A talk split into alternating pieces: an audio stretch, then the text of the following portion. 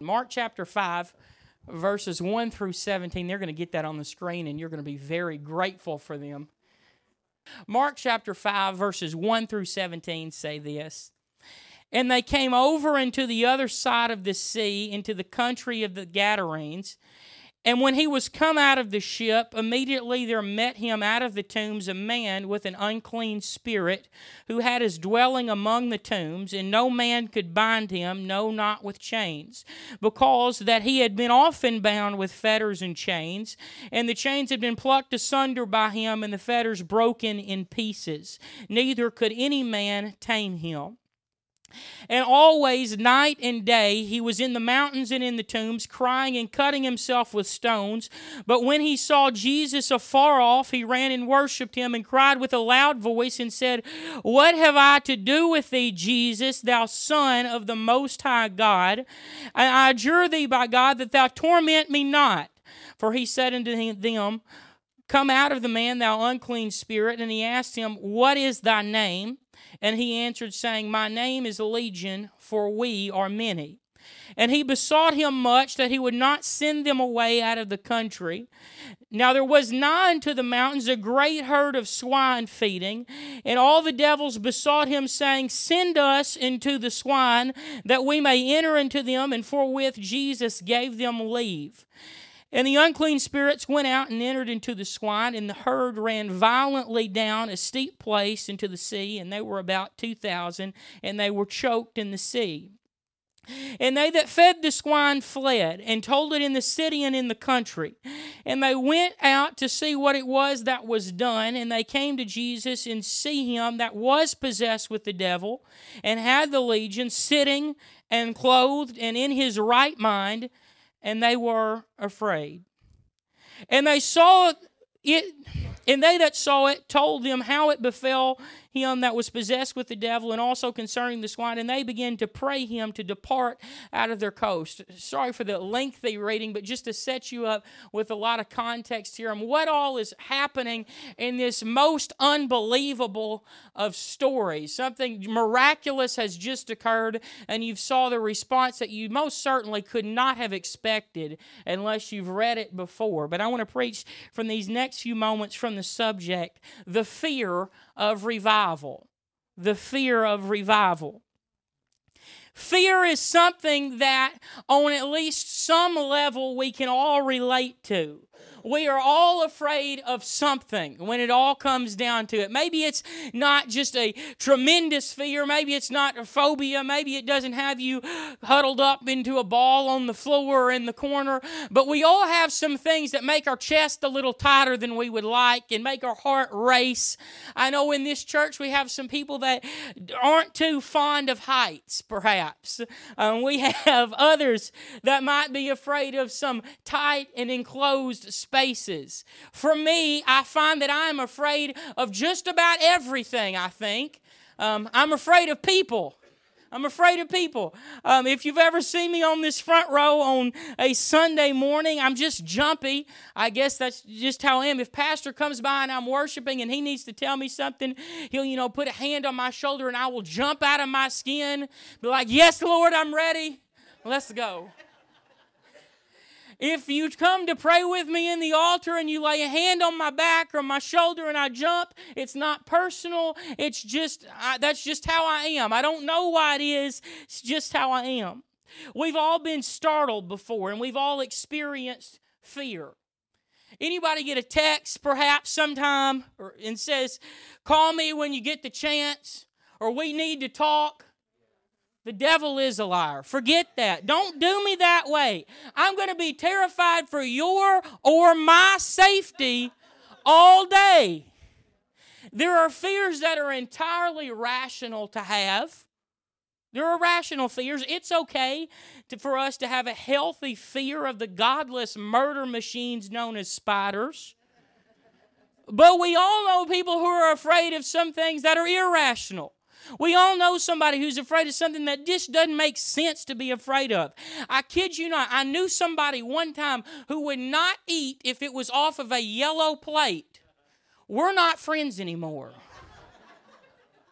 It's weird. It's just weird. Doesn't make sense. I hope they're not watching the live stream. If we're honest, though, we all probably have some of these irrational fears in our life as well. I've found that these irrational, nonsensical fears have a way of getting into our spiritual life. And if we're honest, we often get nervous or scared or timid at some of the silliest things that you could ever imagine. In our scripture text, we read the story of a man known as Legion. But it doesn't quite end like you would think that it would when you just read the introductory remarks of the story. Here is a man who has been cast out of society. Here's a man who they have tried everything that they knew how to do and then decided, well, it's better for you to you to live over there. They end up chaining him and binding him the best way that they can, sending him to live off eh, by himself in the tombs amongst the graves and just leave him by himself. Along comes Jesus changes everything, does a miraculous work in the life of this man.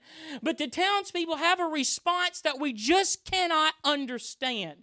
We just can't wrap our mind around. Mark chapter 5, verses 14 through 17. Just, just look at this. It says this And they that fed the swine fled. Say that 10 times fast and told it in the city and in the country, and they went out to see what it was that was done.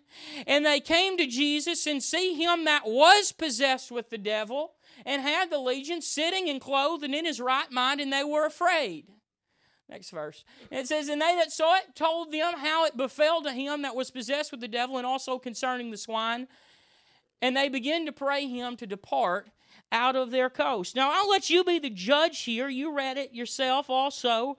But what in the world do these people have to be afraid of? What do they have to be afraid of? Here's a man who a few hours earlier, no doubt, you would have been afraid of. He's somebody that you wouldn't want to run up on in the dark alley somewhere. He's somebody that you wouldn't, you know, inviting over to your family dinner. He's somebody that you didn't want to be around before. But look what they saw. The Bible says they saw him that was possessed with the devil. They're pretty sure that he's not still possessed. Sitting, clothed, both of these are good. Consider the alternative. And in his right mind. It seems to me that he's somebody that at this point you shouldn't be scared of. It seems to me an instance that this would be a time where people would worship or be driven to praise or at least be marveling at the miracle that had clearly taken place. But instead of any of these things, the Bible says they were afraid. They were so afraid, in fact, that they prayed to Jesus for him to leave and not just leave the general area, but it says for them to leave their coast. They say, We don't, you see all this, all this beach, all this coastline here? We don't want you here. We want you on the other side. We don't we want something to separate where you are from where we are. We want there to be some water. We want there to be some obstacles for you to do anything over here anymore. It's wild.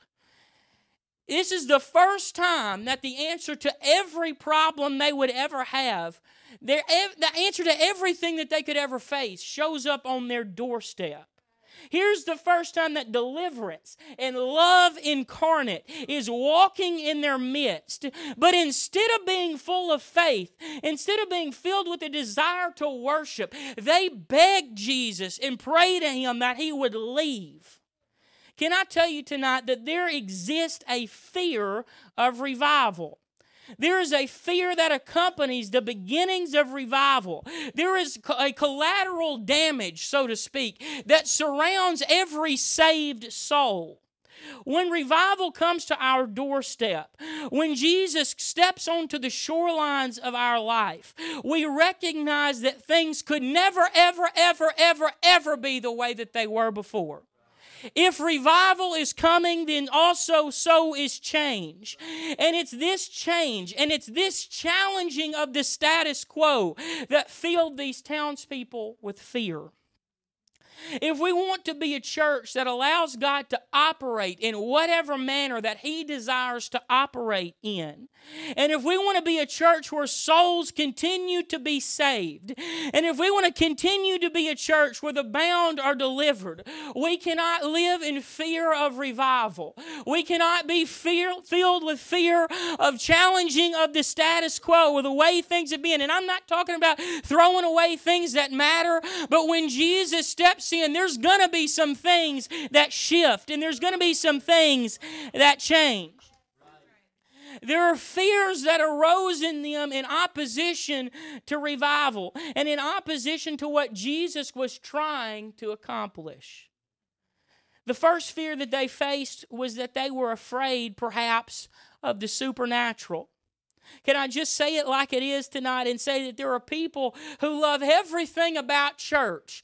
They love the fellowship. They love shaking hands. They love singing some songs. They love hugging necks. They love whatever, you name it. They love childcare for a few hours, maybe. They love everything about church until it starts being church like Jesus often liked to have. There are people who love the status quo so much that they will run Jesus out of church because everything that's supernatural makes them nervous. And the problem is, if there's no place for the supernatural, all that we're left with is the natural. If we're afraid of the supernatural, we will never have it. And if we don't have it, we won't be able to reach the world. And even if we could connect with them, we would have nothing to offer them. We might as well shut the doors. We might as well not build a new building. We might as well just rebrand it as a social club because that's all it is if we don't have the divine, miraculous power of God Almighty. Without the supernatural, the church has no discernible purpose. We talk about David bringing the ark, ark, of the covenant back. But the reason why that is so significant was that for years and years they'd been having church but didn't have the ark, which was where the glory of God dwelt. David comes and he says, Oh no, this isn't going to work anymore. We've got to have the glory of God. We've got to have His Spirit to be in the house, to be in the tabernacle. And some people probably thought, why is this such a big deal, David? We've been having church just fine for a long time. You ain't got to do it like that. We're having church and it's okay, but David realizes that without the glory of God and His presence, and by extension, the miraculous things that He could do, they might as well shut it all down. Without the presence of God, where would they be? We've got to have the presence of God in our midst. And by extension, when God shows up, the miraculous happens naturally. Read the first chapter of your Bible. What happened when God moved? But miraculous things happened. Everything that we do is supernatural. Have you thought about that? Every part of church is supernatural. Praise is supernatural. Giving is supernatural. Prayer is supernatural. Preaching is supernatural. Fasting is supernatural. Reading your Bible is supernatural. Living a holy life is supernatural. Oh, sure, there are natural elements to each of these things, but we best not get to the point that we consider reading our Bible the same as reading a comic book. It's not the same. Praising God is different than talking about your favorite restaurant or football player. Preaching is different than a stand up comedy routine or giving a lecture. Fasting is different than a diet. Prayer is different than talking to your friend. Giving is different than paying your bills. There is an expectation of the supernatural when we do these things. There's an expectation of the supernatural when we live a holy, God God honoring life. It's different. It's different. Everything we do is supernatural. But when we come together, there is a fear that begin that can begin to rise up that says, I wouldn't want a guest to come in and it be crazy in church today. You know, I wouldn't want it to be supernatural. I don't know about them spiritual gifts, you know, when we when we got guests in. It's weird. Why can't we just be normal? But the reason why we can't be normal we all realize is because being normal is what got us bound by sin in the first place. Being normal is what caused Jesus to have to go to Calvary. Being normal is what causes the world to have all the problems you see on the news day in and day out. And we are not going to free ourselves, much less anyone else, from the grips of a sin shackled life if all we're concerned about is the status quo and being normal. We need the supernatural. We need a move of God no matter what service we're in. Don't be afraid of that. We've got to embrace that. When we're here on a Sunday and we worship together, we need a move of God. We believe that as we worship Him, chains will fall and depression can be lifted. We want to see people delivered. We want to see people as the Word of God is preached. We want to see God save them as He said that believe. We want to see sins remitted in baptism. We're not just getting kids wet when we do that. We're not just taking them down in bath water or dipping them in the pool, but there is something supernatural that occurs as people go down in that cleansing water of baptism. We need God to move on our behalf. The second thing that they face that opposes revival is that they are afraid of losing their pigs. Isn't that a tragedy to lose your pigs? Jesus came through, and in the healing of one man, the local swine farmers lost 2,000 of their finest pigs. That is not what you call a good day for the Razorbacks. They've had lots of bad days. It's all right. They're used to it. No, it's not. It's not a good day for the bacon industry. You know, it's not a good day for for the Denny's All Star or whatever it is. I don't know. It's a bad day for that. But here's the problem with it all. Historians are not 100% sure if the farmers were Jews or Gentiles, but regardless, under the law of Moses, raising pigs in the land of Israel was not something that could have been justified. Doubtless, when the word of what had happened reached the city and the countryside, as those that fed the sheep fled, um, those that did not have their I said sheep, but pigs. Those that didn't have their pigs in that group probably came and thought, oh my word, started wringing their hands. What's going to happen if this continues? What about my pigs? I didn't have them in that group. But we lost 2,000 and he just saved one of them. There's a bunch of people in that city that if he comes in there, he's going to find they need to be delivered too. And I love my pigs. I love my pigs. When Jesus shows up at our doorstep and when revival comes knocking, there are some things that we have to get in order in our life. There are always some things that we thought might be permissible that when Jesus shows up and begins to convict our heart, we realize, no, I better let that go. I better be okay with that one going. There are things that, that were acceptable when we were just having church as usual and before the supernatural started happening and before we really started investing in this. But once Jesus shows up and now that he's here and now that the supernatural is occurring, we realize that, that some of these pigs, in fact, all of these pigs, they just got to go. They've got to go. It's a sad commentary on a life when the drowning of our pigs elicits more of a response than the drowning of our demons. And there are people that are so afraid to lose their pigs that they'll call deliverance a disaster and they'll call conviction condemnation.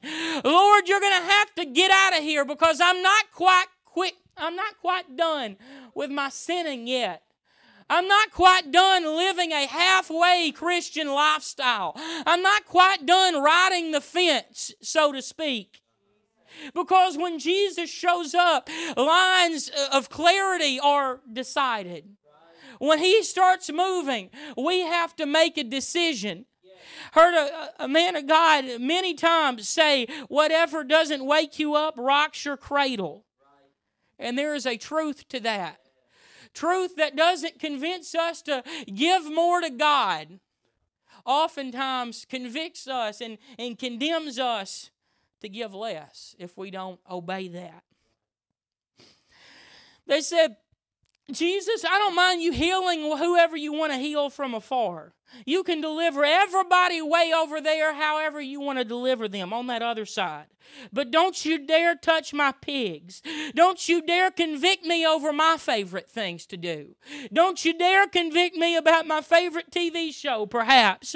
Or my, don't get on me about my gossip or about my bad attitude. And we've all been there. We've all been there. I've been there. You've been there. Don't dare call me out on my lack of complete commitment. Just leave my pigs alone.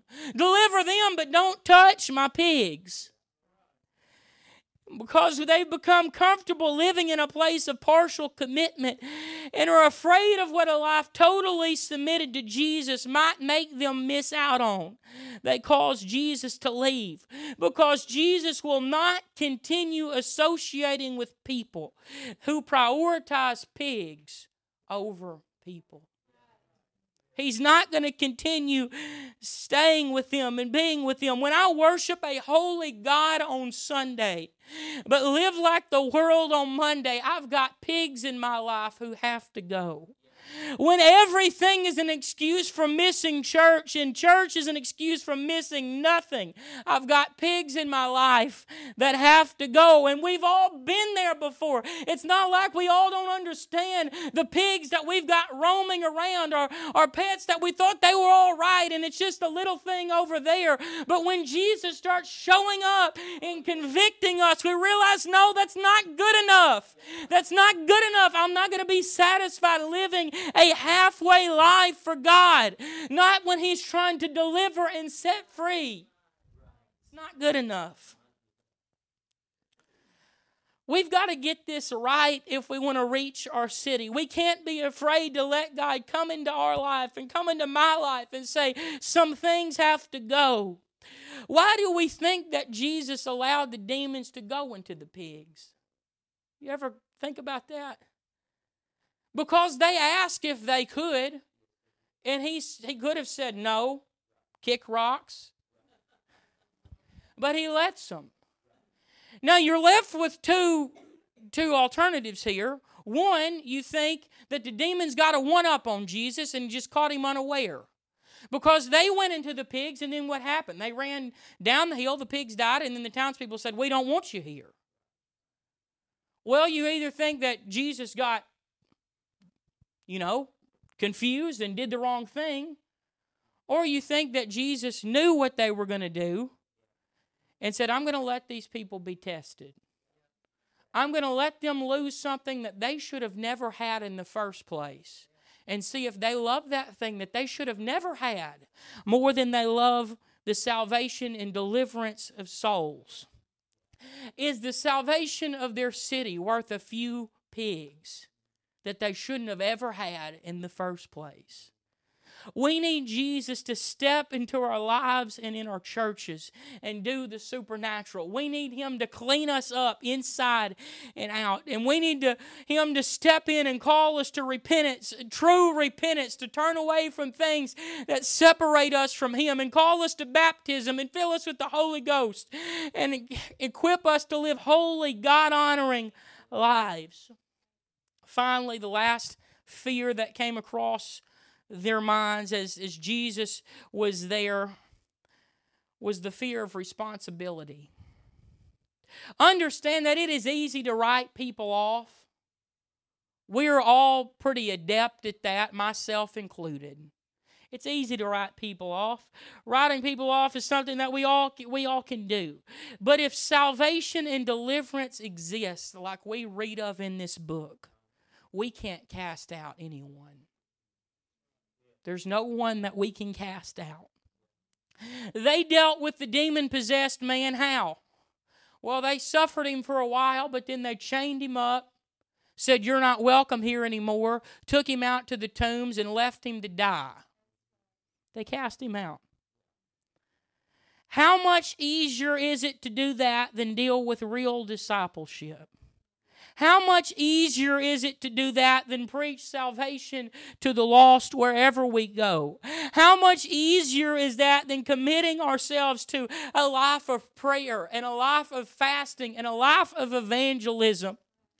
Because if there is, in fact, a God that is able to reach in and touch a, and penetrate a heart that has been hardened with a lifetime of sin and touch that heart and in a moment deliver that man or that woman, if that God exists, then the paradigm of how we live and interact with people has to forever change because of the responsibility of that message message. We can't cast anyone out. We can't cast anyone off. We can't write them off. We can't say there's no hope for you. Why don't you just go over there? Because that's where they get everywhere else but the church. It's what they get everywhere else. We've got a responsibility to share this gospel. The world looks at people who are struggling with sin and like the people in our text, binds them with even more chains. It's not like you really needed anything else. But they give them even more stuff. You're struggling with sin, well, how about you work a little harder and maybe that'll fix it?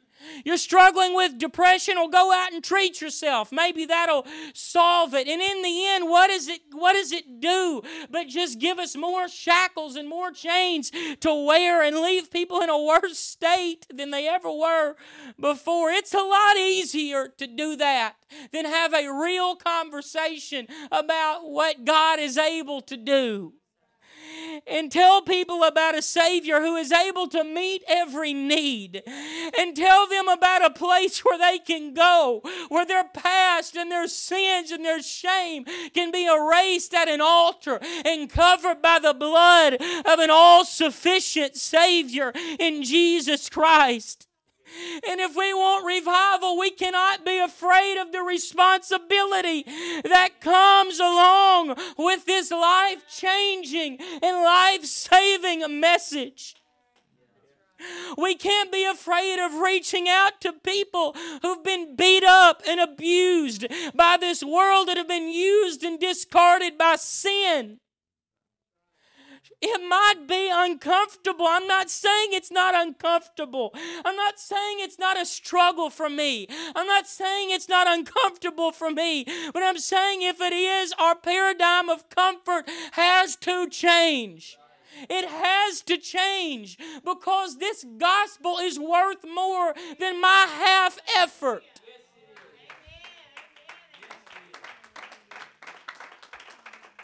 Jesus was taken captive and laid in a tomb so we wouldn't have to be. So your co-workers and your family and your friends wouldn't have to be. And we cannot be afraid of the responsibility of this gospel. Musicians can come. I'm about done. Our story begins to read like a sad commentary, however. As we see them pray for Jesus to go, and he begins to pack his things, so to speak, and depart from them. Gets ready to leave. No doubt they deserve such a sentence. They deserve the condemnation that they would receive if he left them with no hope. Because they had seen what he could do, and it was, it was ridiculous. The whole situation is ridiculous when you think about it. A notable miracle had been done something that none of them could have done, something that they had even tried to fix, at least a little bit, and decided it was too hard. Notable miracle. It had been done in their midst. Sure, their pigs had to go, but what really is that? They saw that they could now live in victory over sin and bondage, and instead of praising God and marveling at what He could do, they prayed and insisted that He would leave. That is ridiculous, and they deserved every bit of condemnation that they received. In the same way that if I came into service and the pastor preached a message and I saw the awesome power of God and I just walked out the doors and said, I don't want any of that, I'd deserve the condemnation that I'd receive. It's a sad commentary. But as Jesus begins to head out, the man who had been known as Legion approaches him. Basically says, I don't know. I, I don't know why they don't want anything to do with you, Jesus. I don't understand that. But I want to go with you wherever you go. They don't want anything to do with you here, so I don't want to be here. I want to be with people that love you and want to be around you. I want to be your disciple. And Jesus says, No. Well, that's a little slap in the face because this is the first prayer that Jesus didn't answer in this chapter.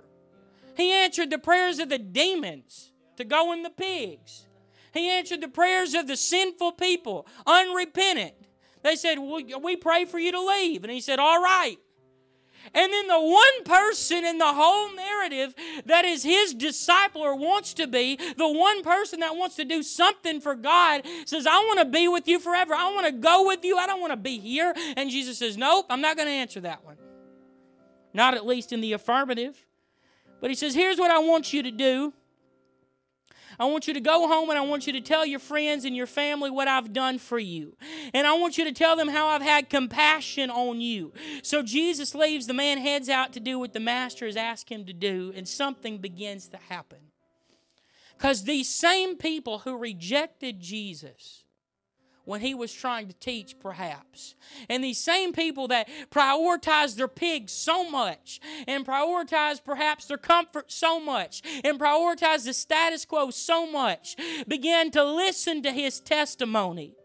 And these same people, when Jesus returns to Decapolis, there is an open door for ministry there because this man had a testimony of what God would do. And this is the power of just one person understanding what I'm trying to preach to you tonight. If just one person will seek after God to do the supernatural and will get rid of the things in their life, the pigs and the things that distract us from what God wants to do.